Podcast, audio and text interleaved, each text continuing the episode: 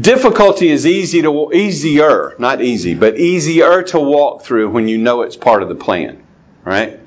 It's kind of like, if you think about home renovation, you know, you press into difficulty when you know it's part of the path to a good outcome. So, you know, if you come home, you, you know, you, you know, you've entrusted this work to others, or maybe you're a wife and have trusted it to your husband, and you come home and you see everything ripped out of the kitchen, appliances gone, nothing but studs in, in the kitchen. You're not freaked out by that because you have expected that, because you know the good you're pressing towards, and the process to that good includes you walking through difficulty without some cabinets and things that are convenient for us these days. But imagine you know nothing about that, and you just come home and you open the door and your kitchen is destroyed and all your appliances are gone. You're probably not going to be in the same frame of mind. You're probably going to freak out a little bit. What is going on? Where did my stuff go? What? But when we know pain is part of the plan, when we know difficulty is part of the plan and it's taking us to a good place, it's easier to walk through it in faith. We walk through it in comfort, not really comfort, but peace, more peace of heart, because we know it's part of the process.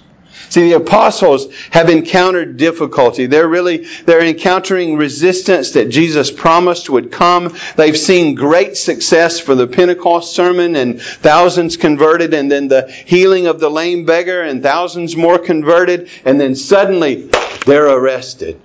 They're in jail. They're before the Jewish high court. They are threatened to stop preaching this gospel. And this, these are the same people that are responsible for putting Jesus on the cross.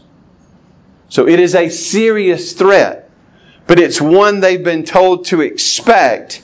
And their response to that threat is prayer and continued boldness.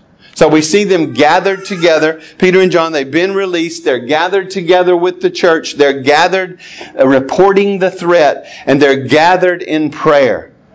And I, as I studied this prayer and was refreshed in this prayer, I just, I don't know, things became clearer uh, as to their response to the threat, and things that will be helpful for us. Because what they're praying for and asking for is boldness. And I think you see things that help in that boldness in their prayer, right? With their theology, and then the encouragement to pray, and then God, of course, God's answer to prayer. But they're together. They know that pain is according, this pain, this resistance is according to the plan of God. And we'll see that in, in their prayer. They're crying out to the Lord for continued boldness to stay faithful, and God grants their request. So confident prayer in response to trouble was part of the plan and the means or the path they walked through in order to get the answer. So in this prayer we see that gospel, very simply, gospel boldness, boldness with the gospel is fueled by sound theology and given through prayer. Gospel boldness is fueled by sound theology and given through prayer. Look quickly at the theological foundation of boldness and look at the words as they begin to pray. Look what they say. And probably one is praying and the others are praying along with. But they lift up their voices. They are praying together. And uh, after reporting the threats. And it says this in verse twenty-four. Sovereign Lord. You who are God, there's a, there's a word there, despotes, which means one who has supreme power and authority. The sovereign Lord. He is the one on the throne, in control, like we saw in Psalm forty-seven. God is God of all the earth, and He rules and reigns over all of the earth. He is the sovereign Lord who is in control. None of this struggle is outside of His plan. It's not chaotic. It's not as though it wasn't they weren't warned about it and something strange is happening. The very first thing they say is Sovereign Lord. That note of submission, that note of peace in God's control and in God's sovereignty. Well, why is He the Sovereign Lord? Because He's Creator.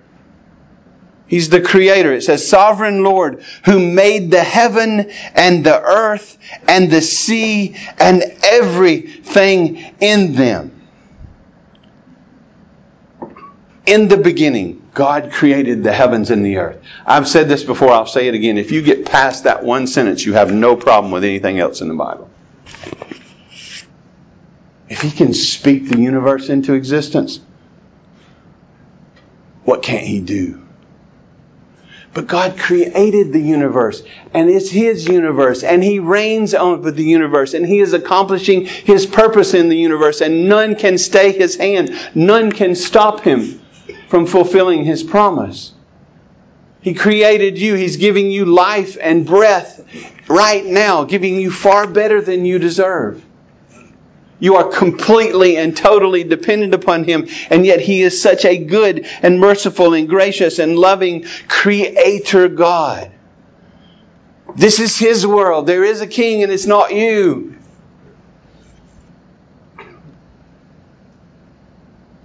And His plan includes pain sometimes.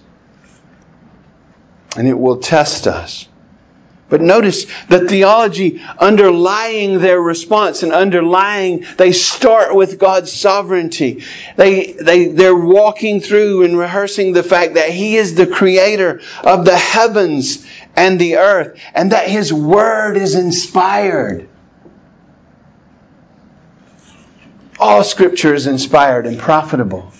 Right? Look what they say. They look where they're going in their prayer. It says this, after talking about the sovereign Lord who created everything and therefore reigns over everything. It says in verse twenty-five, who through the mouth of our father David, your servant, said by the Holy Spirit. The Holy Spirit was at work in and through David to give them the Scripture that they're going to quote. And all of Scripture, as Paul says in Second Timothy three, sixteen and seventeen. All Scripture, Old Testament, New Testament, breathed out, literally, breathed out by God. A product of His Spirit working through sinful men, restraining the effects of sin so that the product is the inspired Word of God. They said, who spoke? David spoke, but it was by the power and enablement of the Spirit. So look at there. They're leaning on the theology that they know about God, that they have learned from the study of the Word of God. It's giving them comfort. And they're saying to themselves and to those around, and just remembering that this is all according to plan revealed in the Word of God. And they quote Psalm two. Psalm two. Look at this. Why did the Gentiles rage and the peoples plot in vain? The kings of the earth set themselves and the rulers are gathered together against the Lord and against His anointed. Let me read the rest of that to you. Psalms two. My fumble fingers are having trouble, but here we go. Now listen to this. In Psalm two, David wrote this psalm. And to and through David, all the way to Jesus, Jesus being the ultimate fulfillment, the King set on the hill, as we'll see. We'll go back to Acts four. But Psalm two says this, why do the nations rage and the peoples plot in vain? The kings of the earth set themselves, and the rulers take counsel against the Lord and against His anointed, the Christ, saying, now this is man, sinful man's response to God apart from His grace. Let us burst their bonds apart and cast their cords from us. Let us be out from under His reign. Let us do as we will. And God is intimidated by that. If you're looking at your Bible, it says, He who sits in the heavens laughs and holds them in derision. Ha ha! Who are these puny... The, the gall of... He's not intimidated. And it says, then He will speak to them in His wrath and terrify them in His fury, saying, as for me, I have set my King on Zion, my holy hill. I will tell of the decree. The Lord said to me, you are my son. Today I have begotten you. Speaking of the resurrection in Hebrews, all right? You go read that. Ask of me and I will make the nations your heritage, the end of earth your possession. You shall break them with a rod of iron and dash them in pieces like a potter's vessel. Now therefore, O kings, be wise. Be warned, O rulers. Serve the Lord with fear and rejoice with trembling. Kiss the Son, lest He be angry and you perish in the way, for His wrath is quickly kindled. Blessed are all who take refuge in Him. And that's what's happening through the preaching of... The, even the rulers in the trial had opportunity to take refuge in Jesus as Peter and John were preaching Jesus to them. But they've rejected the gospel. And now the church is praying and quoting Psalm two and saying, this is what your word said would happen, and this is what is happening. They're resting in the word and in God through His word. Verse twenty-seven in Acts chapter four. For truly, now look at this. Some of, some of us don't like the word predestination. I don't really understand that, because it's a Bible word. You may not like what you, other people understand that word to mean, but but you, I'm, if, if you if you reject God's sovereign predestination, you are you are taking the limb out from under the solid rock out from under your feet. If God's not in control, His decree is not the foundation of everything. Look what they said. In response to that and seeing Jesus as the ultimate fulfillment of that, not really getting into prophecy and prediction and fulfillment and type and all of that this morning, but you can see how they are interpreting it with Christ at the center. Verse twenty-seven, for truly in this city, Jerusalem, were gathered together against your holy servant Jesus, whom you anointed, the Christ, the Messiah, both Herod and Pontius Pilate, along with the Gentiles and the peoples of Israel. Now look at this. To do whatever your hand and your plan had predestined to take place. Nothing that happened to Jesus was happenstance. Nothing that happened to Jesus just happened to happen. Nothing was an accident. In, in two twenty-three, we've already seen this. It says, this Jesus delivered up according to the definite plan and foreknowledge of God, you crucified. God, who is sovereign Lord and creator and sustainer of the heavens and the earth, and who has given us His inspired word, told us exactly what has happened. They are quoting and relying on His word, seeing Jesus as the fulfillment and saying, this has happened. And the rulers and the leaders, they did whatever your hand and your plan had predestined to take place. When? Before the foundation of the world. God's not reacting.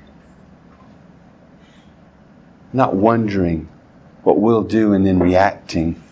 He is the sovereign Lord, creator and sustainer, who is in control and working out all things for His glory in Christ Jesus and, and the good of His people in Christ Jesus. That word for predestined means to come to a decision beforehand. To decide beforehand, to determine ahead of time, to decide upon ahead of time, to foreordain everything that would come to pass before it happened. God had all of this worked out before creation, not just the sacrifice of Christ, but the troubles that they were experiencing reported in Acts four and the threats. And they're responding to it with good theology coming from the Scriptures. And that applies to us as well. It's all according to plan. Isaiah forty-six, eight to ten said this. Now look at this.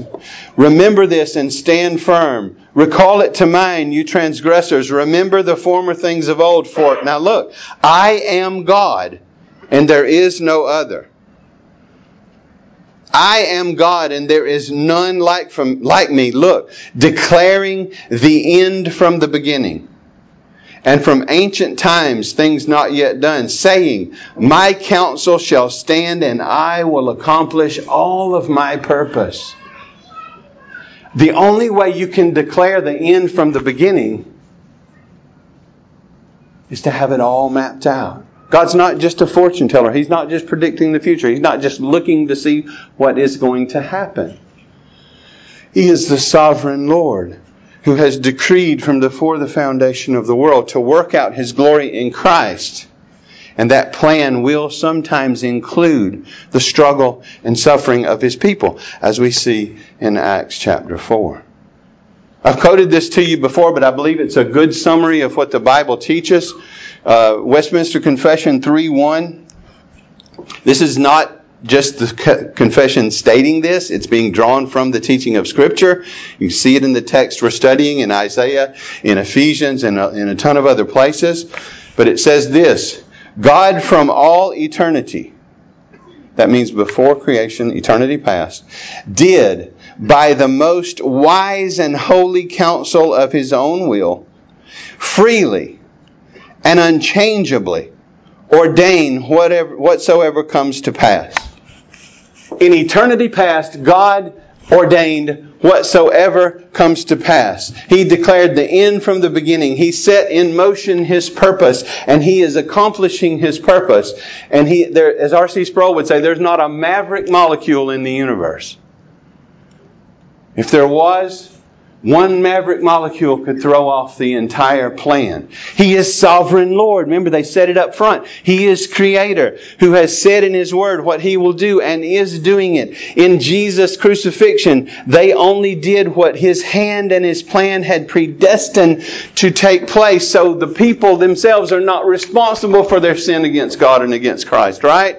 That's where we go in our rationalistic mindset. If God has foreordained everything, then we're just robots. We have no free will, no free choice. Well, in your little mind, that's true, maybe.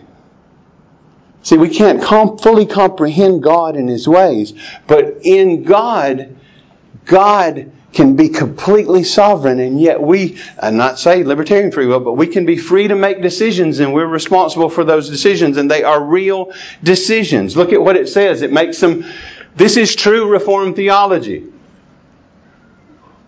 That means it's true biblical theology. Reformation simply recaptured what the early church taught. Not something different. God from all eternity did by the most wise and holy counsel of His own will freely and unchangeably ordain whatever comes to pass. And they're taking comfort in that in Acts four. Next, yet, now there's some qualifications here. Yet He ordered all things in such a way that He is not the author of sin.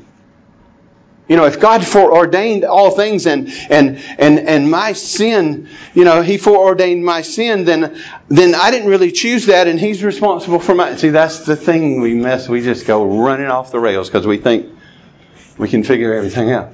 Yet, in such a way that He is not the author of sin. He never tempts anyone with sin. He's not responsible for sin. James one tells us that. God is sovereignly foreordained whatsoever comes to pass, yet without being the author of sin. He is, it didn't come from Him. Now look at this. Nor does He force His creatures to act against, act against their wills, or He doesn't violate the will of the creature. Next. Neither is liberty or contingency of second causes taken away, but rather established. So, He doesn't violate anybody's will. He's not responsible for their sin. Yet He is sovereign and in control of everything, declaring the end from the beginning. He is sovereign. He is Lord. He is King. He has foreordained whatsoever comes to pass in a way, though, that we remain responsible. We act, we make free choices. The leaders who crucified Christ were choosing according to their greatest desire in the moment. And God is able to sinfully use our real and sinful choices to accomplish His holy purposes.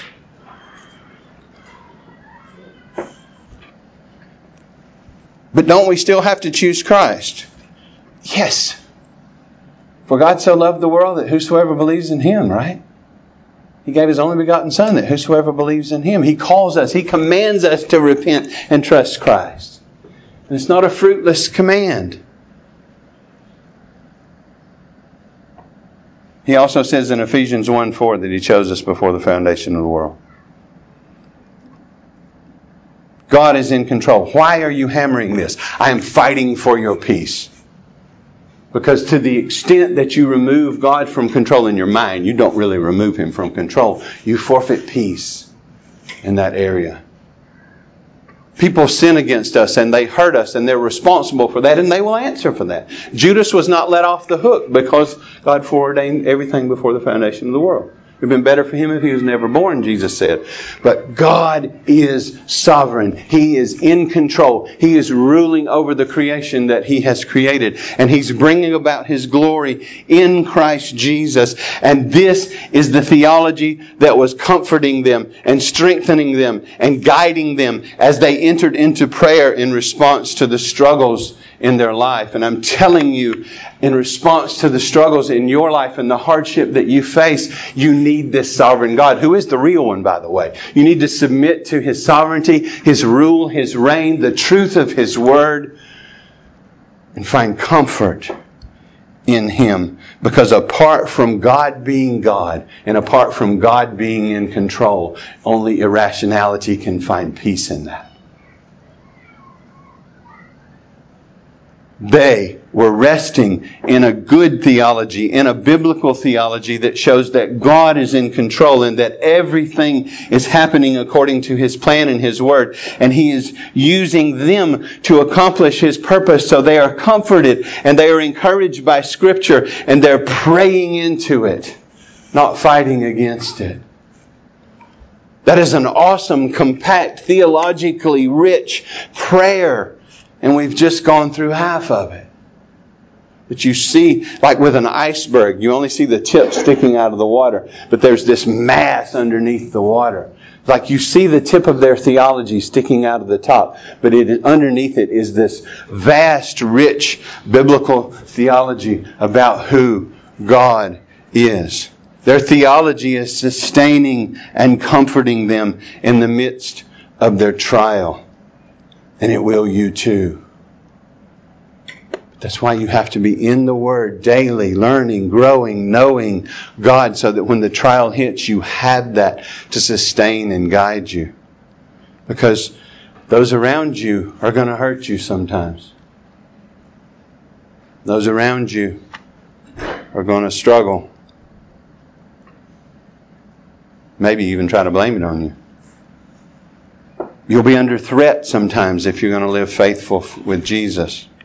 And this God, the true and living God, needs to be the one you know and rest in. Well, that's just an introduction to the true biblical, if you want to call it Reformed theology, biblical theology that is undergirding them in their moment of trial. They know who their God is. They know what He's promised to do. They know that this is His Word and they are running to it and resting there.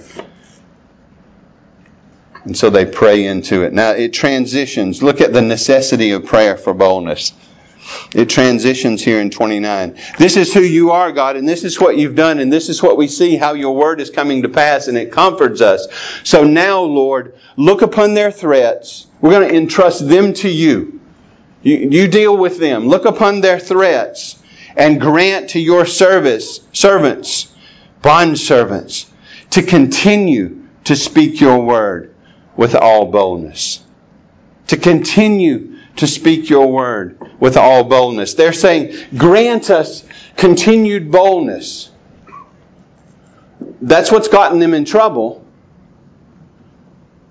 And they're praying for continuance in gospel faithfulness in spite of the trouble.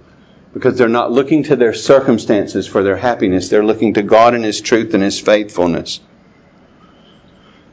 And I so need to be reminded of that. Look upon their threats and grant Your servants to continue to speak Your Word with boldness. Notice one thing. Notice first of all, gospel boldness is not a natural ability. Holy Spirit, gospel boldness is not a natural ability. Some of us are more brash than others. But apart from the Spirit of God at working in and through us, we will not be bold to step up and speak for Jesus. Not truthfully.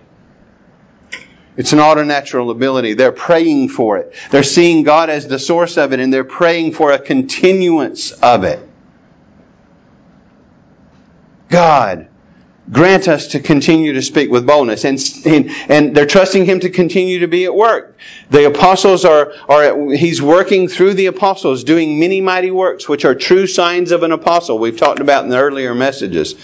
Um, but he says this, they, they're praying, while you stretch out your hand to heal, and signs and wonders are performed through your, the name of your holy servant Jesus. God was testifying alongside of these apostles that they were true representatives of Christ, and their, some of the deeds that they were able to do by His grace were, were proving that. Not everybody was running around performing miracles, and we've talked about that. Go back and listen to Acts two sermon and, and some of the others, and you'll, you'll see that. So God, continue to grant us boldness, continue to confirm the gospel.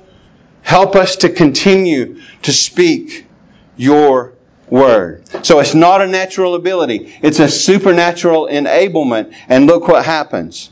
Three things happen in verse thirty-one. When they had prayed, then God's still nursing the early church along, right? When they had prayed, the place in which they were gathered together was shaken.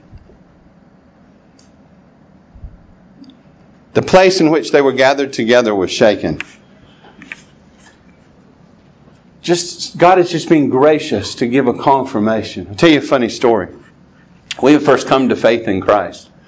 And, and Cindy and I were in the living room praying together. And all of a sudden, I heard Cindy, blah, blah, blah, blah. I said, what? I couldn't understand her. And I'm like, she's speaking in tongues. What she was saying was, the washing machine must be spinning. Because as we were praying, the place where we were praying was shaking. And the window was shaking. And the washing machine we had at the time would walk out the door if you didn't nail it down. That's just a funny story about the place shaking. They they they shook the place. The place where they prayed were shaking. And they were all filled with the Spirit. Now look at the outflow of filling with the Spirit here. Go read Acts two. They were filled with the Spirit. We the Spirit permanently indwells us when we come to faith in Jesus. And then it's our responsibility to walk in dependence upon His power, in submission to God. And, and God empowers us by His Spirit. So filling is a repeated thing. See, in Ephesians, we're under the responsibility to be filled with the Spirit. Not that the Spirit leaves and comes back, but He empowers and controls us to produce His fruit in our lives. So they're filled again, you could say. They were all filled with the Holy Spirit, and the outflow of that was continued to speak the Word with all boldness. They prayed, and their prayer was answered, and flowing out of that prayer, in the spite of difficulty, in spite of threat, they continued to speak the gospel word with all boldness, and we'll see the church continue to grow as they move on. So through the means of prayer, they, they were strengthened and filled and enabled to continue to speak the word of God with boldness. See, they were confident that it was God's will for them to be bold and speak the, speak the word. He commanded them, go into all the world. Us too, through them, go into all the world and to make disciples of all nations. You can't do that without boldness. So they were confident it was God's will. They were rehearsing who He was and praying into their difficulty and seeing God answer and give them what they had asked for. John says this in First John five, fourteen and fifteen. This was mean to pray in Jesus' name, by the way. Pray in line with His authority in person. Pray in line with His Word. Doesn't just mean make stuff up and He'll give it to you. But in First John five, fourteen and fifteen, and this is the confidence that we have before Him, that if we ask anything, He hears us. Oh, wait. That if we ask anything according to His will, He hears us. Notice what's primary. And we know that He hears us in whatever we ask. We know that, that... Let me start that over. And if we know that He hears us in whatever we ask, we know that we have the request we'd ask for Him. Okay, so in order to pray with confidence, we have to be confident our prayer is according to His will. Where do we learn His will? His Word. So they were praying confidently, knowing that boldness would be given to them because He had promised it. You will be, in, in chapter one, when the Holy Spirit comes upon you, you will have power to be witnesses to all nations. I cannot bind God to giving me whatever I want. But when I pray in line with His will, that's why I can pray for Him to sanctify me, to sanctify you. and know it one hundred percent it's His will. That's His timing, His way, and all of those things. They knew it was His will for them to be bold. They knew that they didn't have it in and of themselves. They knew they were dependent. They were resting in the truth of God's Word about who their God was and praying into it. And God used prayer as a means of grace to deliver what He had promised. What is a means of grace? I'll give you a definition and then hopefully make it easier. A means of grace is an objective instrument given to the church by which the Holy Spirit communicates the benefits of Christ. The means of grace. Word, sacraments, ordinances, whichever word you prefer. Really not that big a deal. Lord's Supper, baptism. Coming out of the Word. It's all word, word ministry. Prayer. Fellowship, a lot of different lists. But it's the avenues or means that God has determined to work through to communicate to you the benefits of Christ. Everything Christ has purchased for you comes through the Spirit applying to you the means of grace, not just in a vacuum. That's why I've told you before, the Spirit never works apart from the Word of God. The Word of God is the primary means of grace in your life. You need to hear it preached and taught, and you need to read it and study it and memorize it, and you need this in your heart.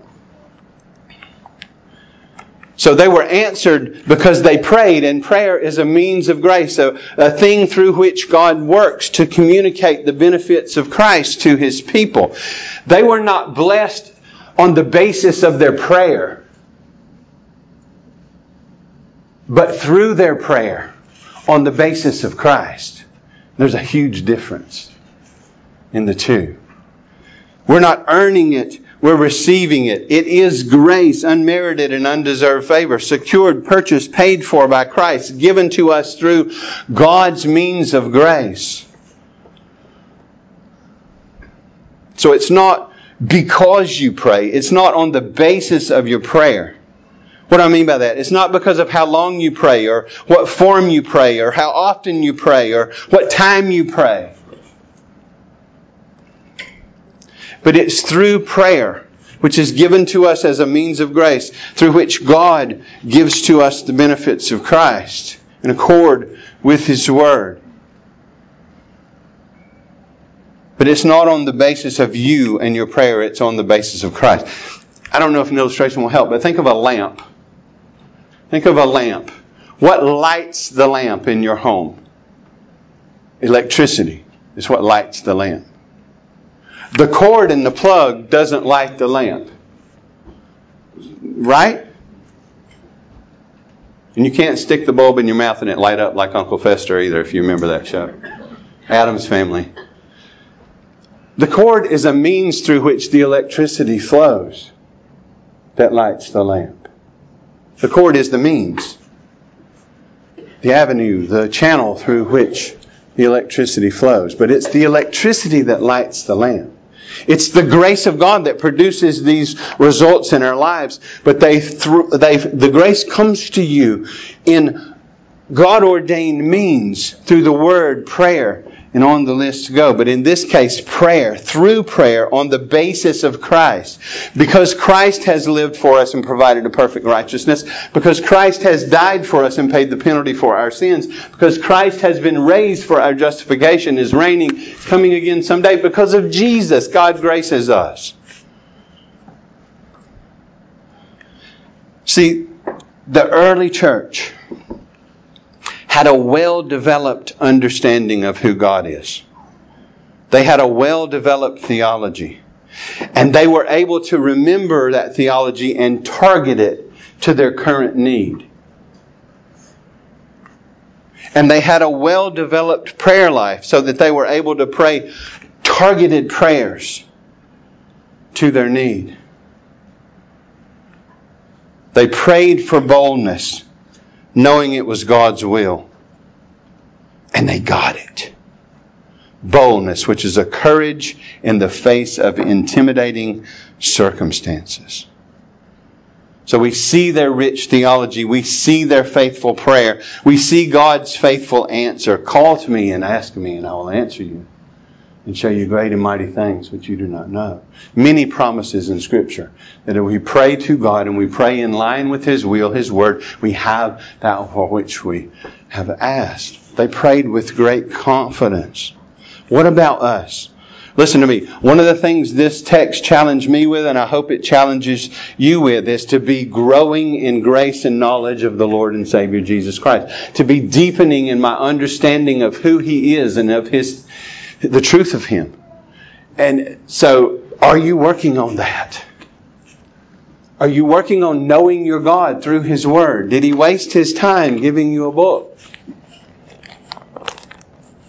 Are you in it? Not just cursory reading and forgetting. Is this being, by the Spirit, through your time in the Word, placed in your heart, in context, in right interpretation, with Christ in the center?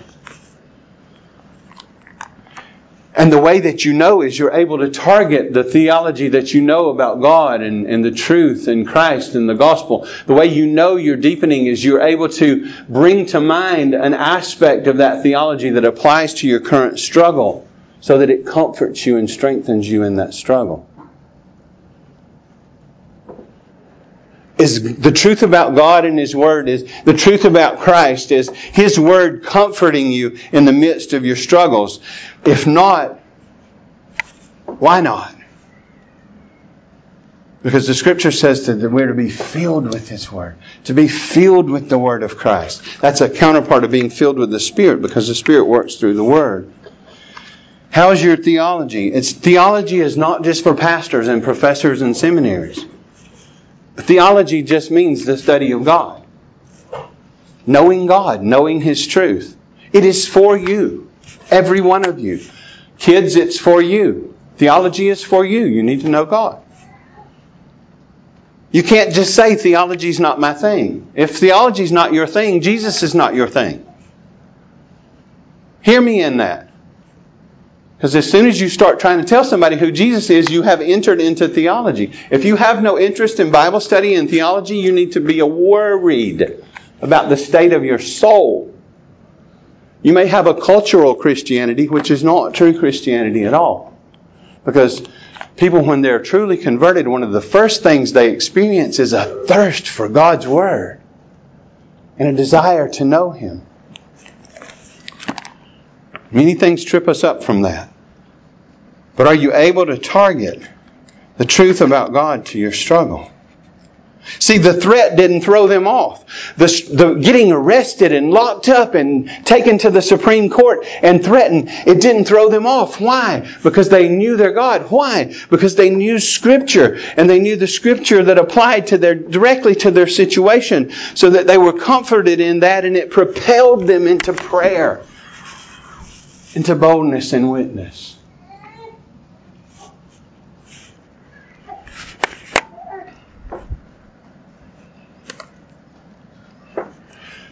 Our trials, we can count all joy. Why? Because God's with us, for us, not against us. He's with us in the midst of that trial. He promised us trials would come, and He's promised to use them to make us more like Jesus. So when trials do come, it's not for us to freak out and run from them. It's for us to go to God with them and embrace them and be changed and made more like Jesus. That's what you see happening here. God, what I need is less trials. No, what you need is more theology that you apply to your life. You don't need a different circumstance. You need a different heart, so that you can walk through that trial with Jesus and not be harmed by it, but be grown by it. Be made more useful by it. Notice they're being made more useful because of the trial they're struggling with. Because God's at work in it. So is your theology well developed so that you can t- target it to your potential struggles? And, and listen, are you studying joyfully because of God's grace and learning more about Him?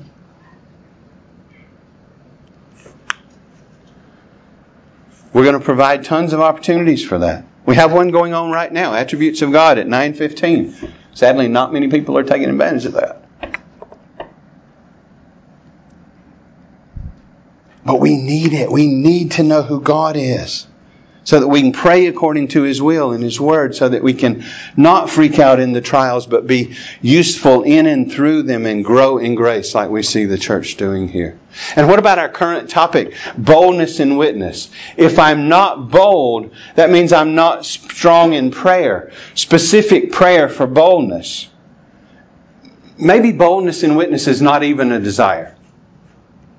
If I don't want to talk to others about Jesus, I have a heart problem that needs to be addressed with prayer. Now, you don't have to be a preacher or a missionary or a thing like that unless God's calling you to those things. But each and every one, one of us has a responsibility to be light and salt for Christ. And if I'm weak in witness, that means I'm weak in prayer. I'm not making use of the means of grace, and I'm not targeting it. A specific prayer life. They're specific. They're praying for boldness. I mean, we've all been, we all pray these ways. God bless the missionaries and bless my neighbors and bless. How? Why? Specific prayers. Specific prayers. Maturity in prayer so that we target our prayers and target them on the, the most important things. But I may be weak in prayer because I'm weak in grace. See, legalism will never propel you into prayer. Legalism will never, pro- I mean, it'll propel you into a checklist that you just go through. But it'll never propel you into true communion with God through Christ and true joyful obedience to Christ and true joyful bold witness without the gospel. Christ has died to pay the penalty for my sin. What sin? All of them. You mean including my failure to witness? Yes. Receiving His forgiveness and grace. Walking in dependence upon His strength to work in you and through you the boldness to be a light and salt for Christ. Some of us are better at this than others. Some of us are gifted in evangelism. That doesn't mean they're the only people that need to do this. They just help us do it better. There's not a soul in here who ever had a grandkid they didn't want to talk about. But, you know, and then the realistic side of that is the devil's not fighting against you to talk about your grandkids. He just assumes you talk about your grandkids and forget about Jesus. Spiritual warfare comes when we're out trying to speak the gospel. And God's grace is sufficient for that. Praying to be filled with what Christ purchased for you, the gospel and its benefits. What is the gospel? I deserve condemnation. You deserve condemnation. We all deserve hell. We should be there now.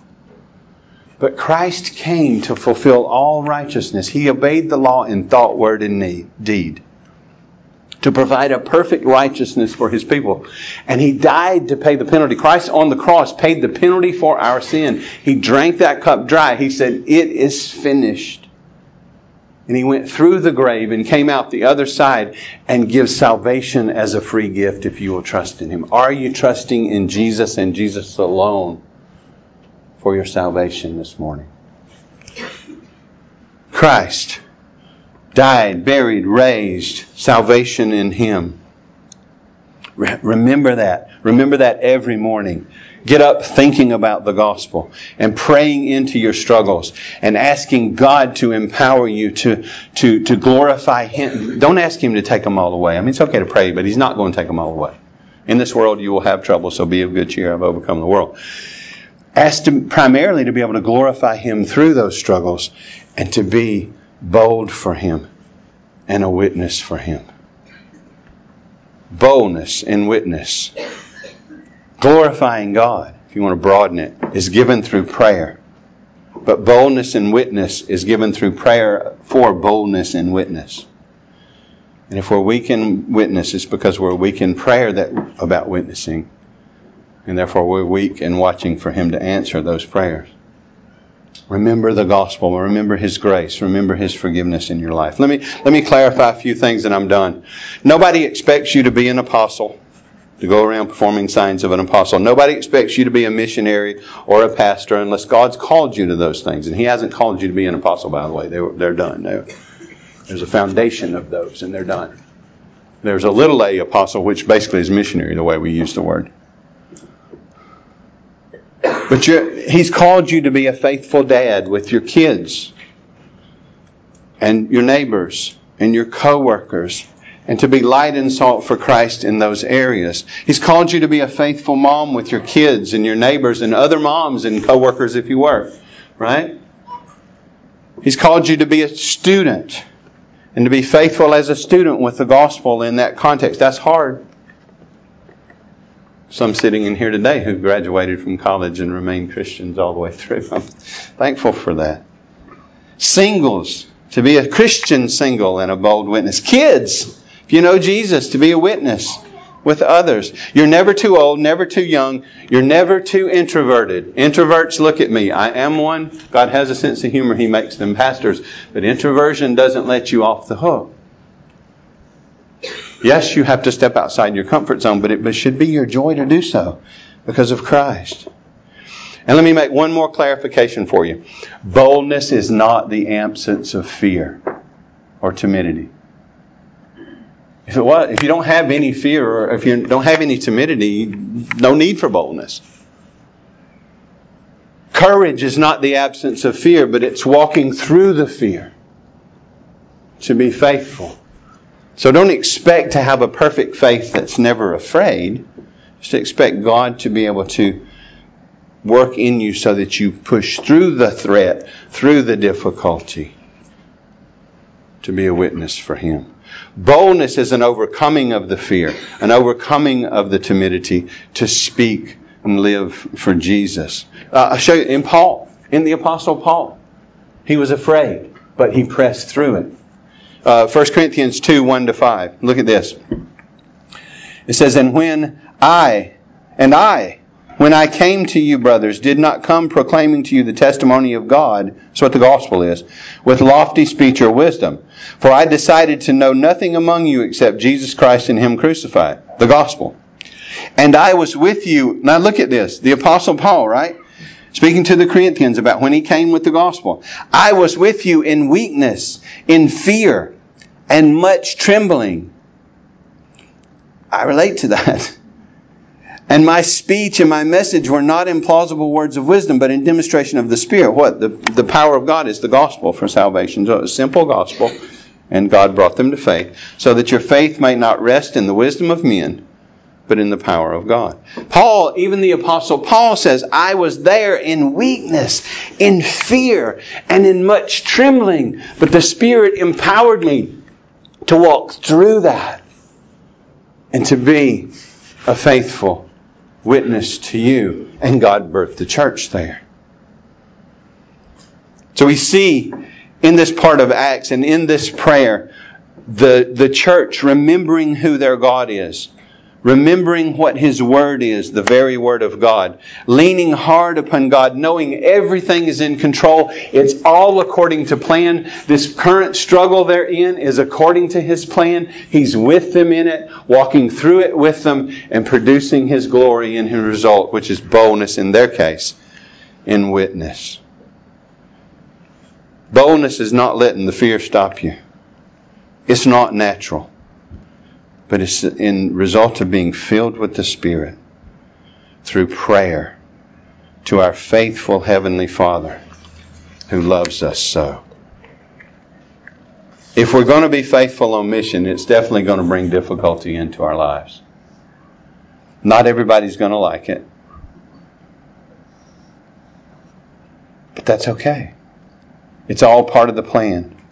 And God has given us everything we need to walk faithfully through the difficulty with joy. Gospel, Word, Spirit, prayer, taking us home all the way to the new heavens and the new earth where there will be people from every tribe and nation and tongue and language around the throne, and where we'll have eternal joy of knowing that Christ has used us in the fulfillment of the Great Commission. Count it all joy, this difficulty for Jesus' sake. All your struggles are according to plan. Know your God and run to His throne of grace to find mercy in your time of need. And this direct application to find boldness to speak about His resurrection and His gospel. Close with a few words from a hymn we sing sometimes, Take My Life. Take my lips and let them be filled with messages from thee. Gospel messages. Let's pray.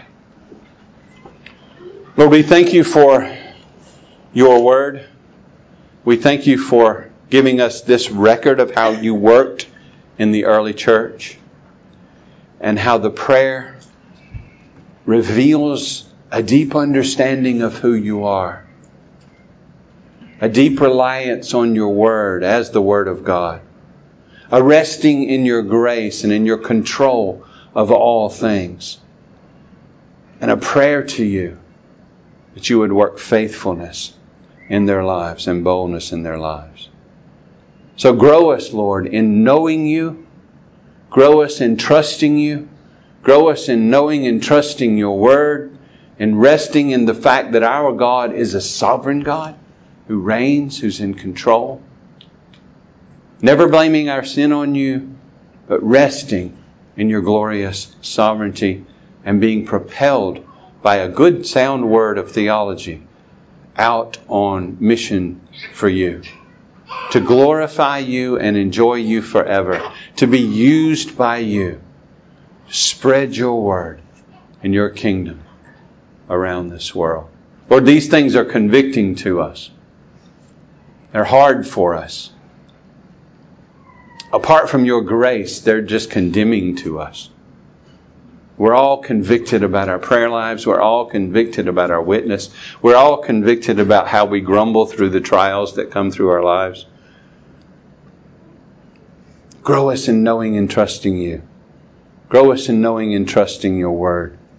Grow us in stepping out in faith, walking through the fear to glorify you with bold gospel witness.